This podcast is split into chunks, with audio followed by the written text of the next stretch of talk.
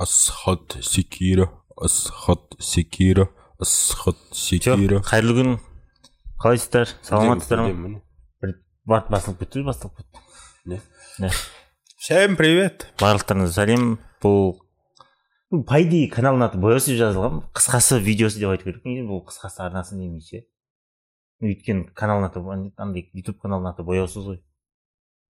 Біздікі бояусыз. біздікі қысқасы емес. Жоқ ютуб каналдың аты бояусыз. А видео қысқасы деп аталады осы видео түсініп тұрсың ба? Дочерняя компания қысқасы десе. Иә. Сәлеметсіздер ме? Бұл дочерняя компания қысқасы десе. Почему дочерняя? Почему мальчишная емес? Білмеймін брат. Саламатсыздар ма? Біз мұнда өмірде кездесетін қысқа қызықты оқиғалар жайлы айтамыз бұл оқиғалар біздікі емес. Болған кісілердікі бір кісілердікі анонимно жазылған. И осы видеоны қарап отқан кездеріңізде сіз лайк басып подпискаға тұрып астына комментарий жазсаңыздар болады. Бақан сағат жоқ көрдіңіздер ма өткен жылы сағаты жоқ уже. Сондықтан ол өтірік сағат болып табылды. Анау иручный сағат бар емес па? Спаджоптың суреттері бар ше? А так жарым тоғыз бітірген болған тұғын өтірік сағат қой короче рубашка түктеп алдым бүгін. Иә. Амансыздар ма? Кеттік болды бастайық. Менің бір досым бар. Үнемі ыңғайсыз жағдайларда қалып кете береді дейді. Сол бірақ ыңғайсыз жағдайларда экстремальный жағдайларда шугалас ұстамайды. Өзін не өзін қамын ойлайды. Всегда өзін қамын ойлайды дейді. Мысалы өткен жазда үйінде кондиционер орнат, орнатпақшы болды дейді. Өзі орнатқысы келді бірақ қолынан келмеді дейді да. И бір мужик шақыр, шақырды дейді. Ол келіп бәрін қарап без проблем істеп беремін деген терезеден шығып дрельмен тиіскен кезде құлап кеткен ғой үшінші этаждан дейді да. Досым астына қарай түсіп бара жатып жедел жәрдем шақырған ғой дейді. Параллельно түсіп бара жатып басқа мастерге хабарласып оны шақырған ғой дейді. Қуасың ба десем? Жұмысты біреу бітіру керек қой кондерсіз қалай өмір сүремін деп айтады дейді. Бля эгоист уровень девяносто дейсің ғой. Эгоист емес. Былай қарасаң скорый шақырды дұрыс қой иә проблеманы ананда бітіру керек қой. Анау кетеді. Потом кондермен қаласың ғой айтады. Бітпеген кондермен ба?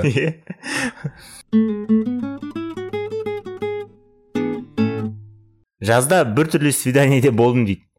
Бір жігітпен танысқам біраз сөйлесіп мені кездесуге шақыр, шақырды. Вроде жақсы жігіт болып көрінді бірақ көріскен соң қуа бастады дейді. Слишком активный ғой дейді. Төрт энергетик ішіп алды дейді. Кейін парктен өтіп бара жатқанда пруттың қасына шешіне бастады дейді. Қуасың ба десем қара мен қарасе қарасе қазір ана уткалардан озып кетемін дейді дейді да. Ойнап жатыр деп ойладым дейді соңына дейін да. Расымен шешініп ана арыққа түсті дейді да. Уткалармен жарыста боламын дейді. Сейчас кетіп бара жатыр төрешкеден кейін энергетиктің мен мен ол уақытта жайлап өзім кетіп қалдым дейді да. Өйткені отношение шындықтан басталу қажет дейді. Ал ол уткадан озып кете алмады дейді.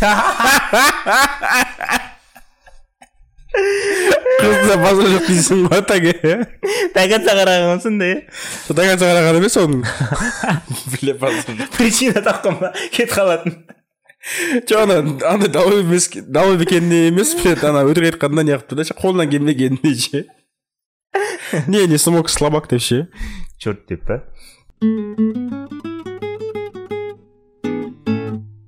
карантин басталғанда күйеуімді жұмысы онлайнға көшірді ал біздің үйде онлайн істей алмайсың. Обстановка онлайн емес дейді. Ондай емес вообще жұмыс істей алмайсың. Жұмысты істейміз қарқылып деп ойлайсыздар ма? Иә саған кино көріп қуып кетеміз дейді. Мен ондай өмірге үйреніп қалғанмын ғой дейді. Бес жыл бойы онлайн фриланс болып жұмыс істеймін дейді. Ал күйеуім ондайға үйренбеген дейді. Бүгін жұмысын тез бітіріп тастады да орнынан сразу тұрып ваннаға кіріп кетсе бола ма дейді. Бір сағат сонда болды дейді. Мен уайымдап не болып қалды деп кейін барып ыыы ұрсам қазір шығамын деді дейді да. И күтіп отырмын дейді кейін шықты дейді да. Бетіне менің маскасын жабыстырып алған басына полотенце орап алған дейді. Маған келіп все бүгіннен бастап тик ток звезда боламын деді дейді. Так тоқтаңдар құрысын дейді да. Начальствоға хабарласып мына жүгірмекті жұмыс қалып кетіңдер деп айтты дейді.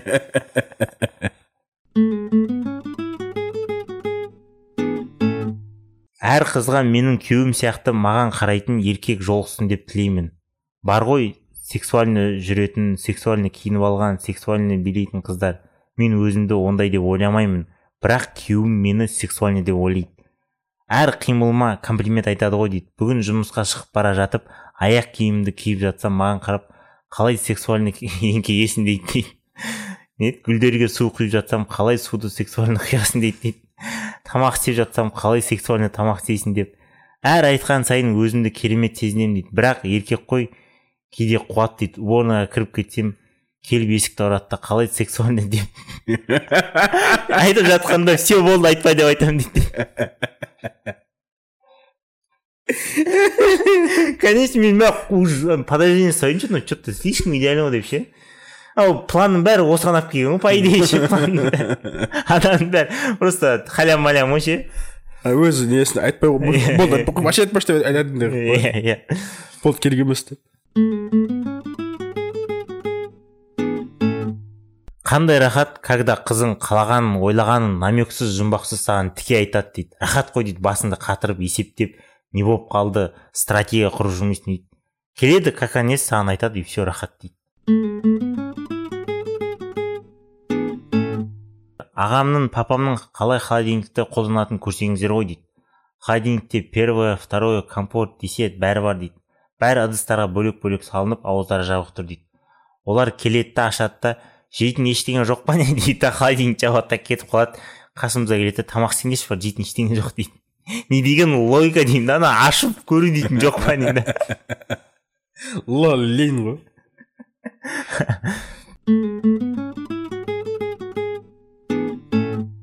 Менің күйеуім өзін қатты жақсы көреді. Айнаның алдында үш сағат бойы тұра береді. Өзіне өзіне өзіне қарап өзіне өзі әңгіме айтады. Қарашы қандай әдемісің сен қандай күштісің сен деп. Бопты оған үйрендім бопты үйрендім оған дейді. Бірақ ваннадан шыққан кезде эрекциямен шығатынына әлі үйренген? Әгер қалай береді дейсің ғой ваннадан шығып. Е қазір ваннаға барып келейінші мен деп.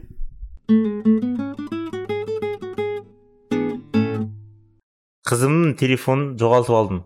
Ал ол телефонда бір екі анандай фотолар бар екен дейді. Енді қызым жынданып жүр дейді. Не істерімді білмей жүрмін дейді. Еще қолына жүк салам деп жүрген жоспарлап жүрген қыз ғой дейді. Кажется уақыт ыңғайсыз сияқты дейді. Надо думать сначала. А телефонның проблемасын шешу керек қолмен жоқ телефонға неге ондай суреттер түсіреді түсінбеймін а? Жігіттен жүрген шығар. Жоқ. Мен мысалы менің телефонымда ше менің құзырымда ше мен мынаған сенбеймін ше. Мынаған е қой дейсің обойденсің сен деп ше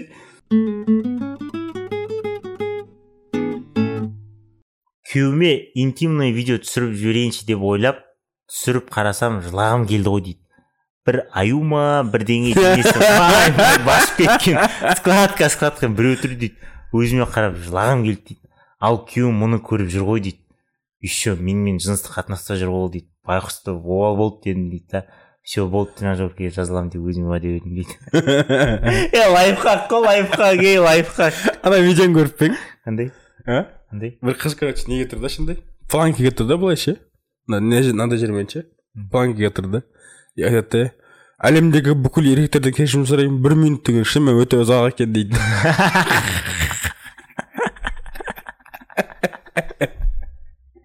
кәдімгідей уақыттың бағасын біліп кетесің ғой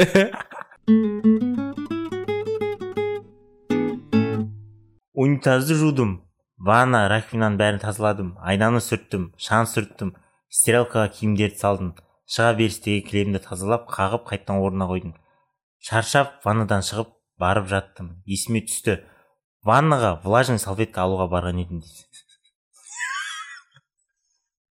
бля маған осындай қатын болса ғой болмаса квартираға осындай бала алайықшы ондай бала болмаса қыз алайық типа ше типа е кухняға барып мен бокалымда келе салшы деп ше тамақ пісіріп жоқ ше тамақ пісірмеші де ше сен пока мына көрсетсең ішіне су құйып әкеліп беріп па шай қойып па шай қойып әкеліп берсе ше қасына бір шаймен ше ішінен бүйтесің ба өйтпейсің ғой братан дейсің ғой каспи нөмірің қандай еді дейсің ғой жоқ шынымен сондай болса кухняға жіберсең тамақ істеп ше жоқ ол басында нормальный болады. Ой деп бара жейсің потом балың шығады ше нахуй тамақ істей бересің блядь? Продукция тегін келіп жатыр деп. Мен нахуй саған магнум бастығым ба деп жақпайды дейсің ғой общем тазалық болып енді тазалық болып енді тазалыққа көне болады. Вот андайларға нихуя ғой. Е вот мусорный мусорный мусорды лақтыра берсе базар жоқ ше? Барған сайын мусорды алып шыға беретін болса ше? Туалет ванна жуып тұратын болсам вообще да туалет ванна мусорщикқа шығарып тастасын все болды базар жоқ тамақ болды тамақ болды артық кетіп қалады ғой соған соған келісемін мен біздің үйге бір кісі келді шын сөйтіп бара жатқанбыз ғой сен үйің жақын жерде емес пе дәрет алып деді да ше үйге келді дәрет алмай ақ қоямын кете дейді мешітке ала саламын дейді не болды десем сен раковинадан мен унитазын таза ғой дейді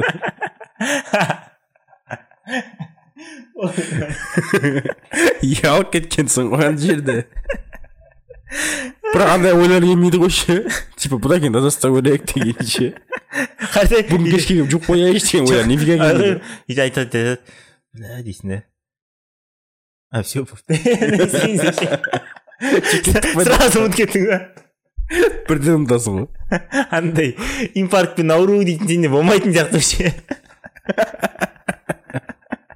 сразу.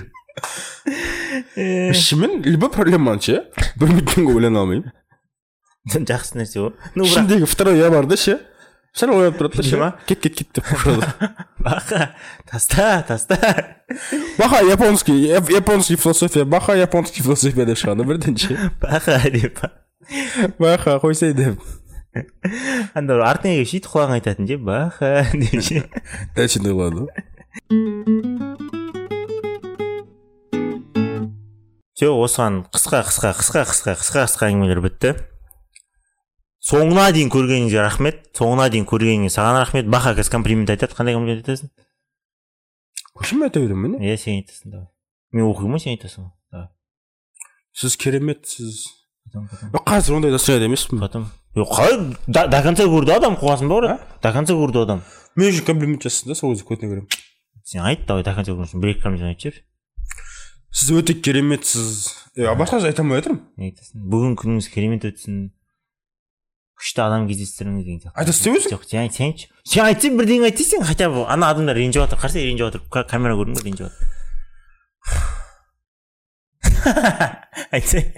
Всегда тот просто всегда емес сіз қалаған кезде әйелдерге ше қыздарға ше ешқашан бастарыңыз ауырмасын Бастаңыз болмас.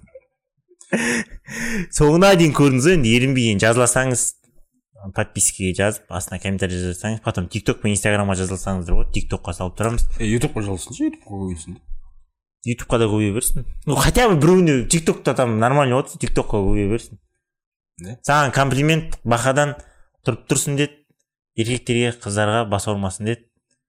Все бүгінгі қысқа әңгімелер осылар. Сау болыңыздар.